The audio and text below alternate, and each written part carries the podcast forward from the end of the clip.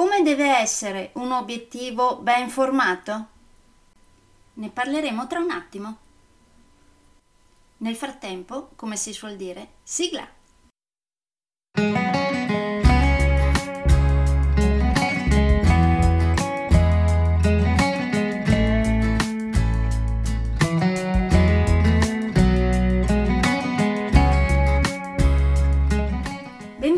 Podcast Coach 3C, che molto semplicemente sta per consapevolezza, cambiamento e crescita, cioè tre step basilari per il miglioramento.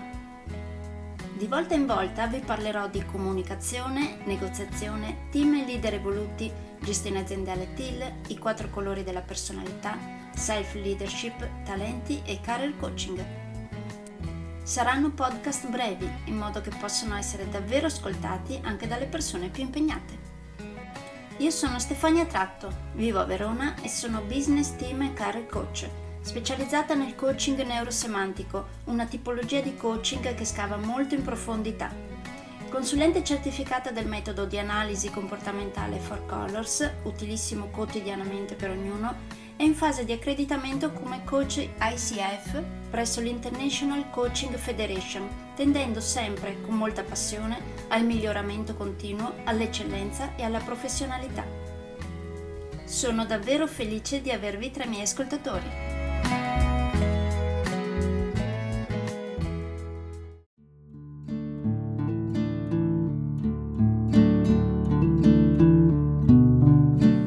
Oggi parliamo di come deve essere un obiettivo ben formato.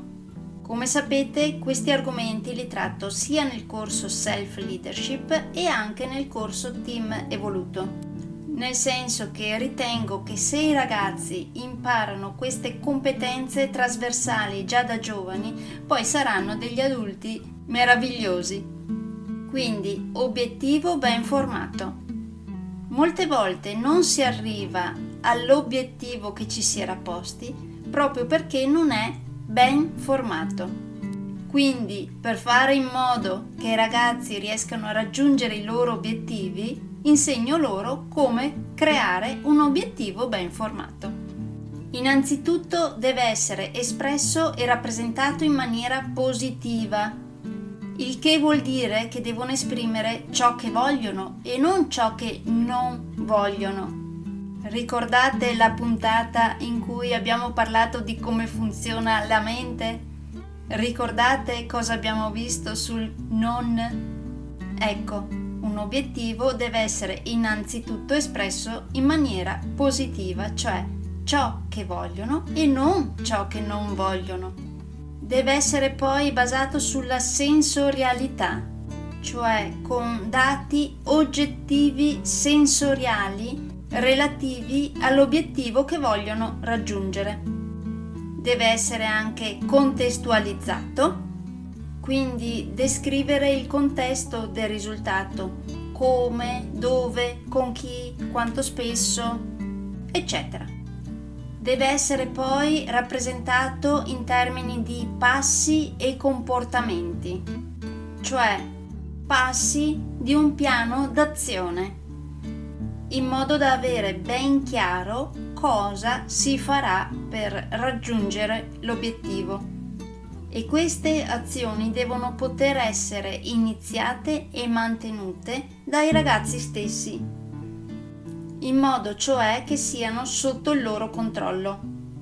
Devono capire poi di quali risorse specifiche hanno bisogno per raggiungere il loro obiettivo e devono poter identificare una procedura di verifica per capire quando avranno ottenuto il loro risultato.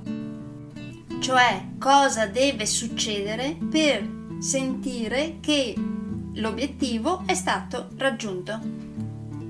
Questo obiettivo deve essere per loro anche affascinante, motivante, e correttamente bilanciato per loro, in modo che nulla internamente possa farli sfuggire dal loro obiettivo.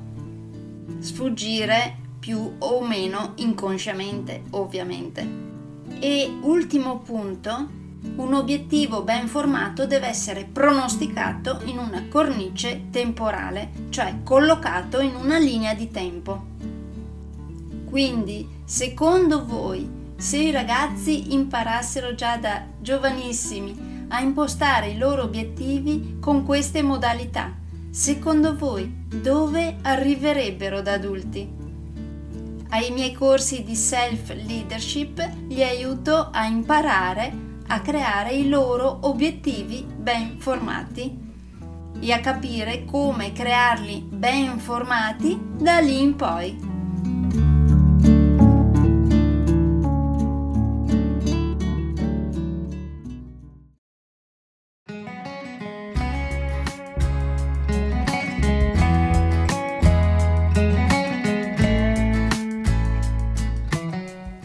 Per oggi è tutto.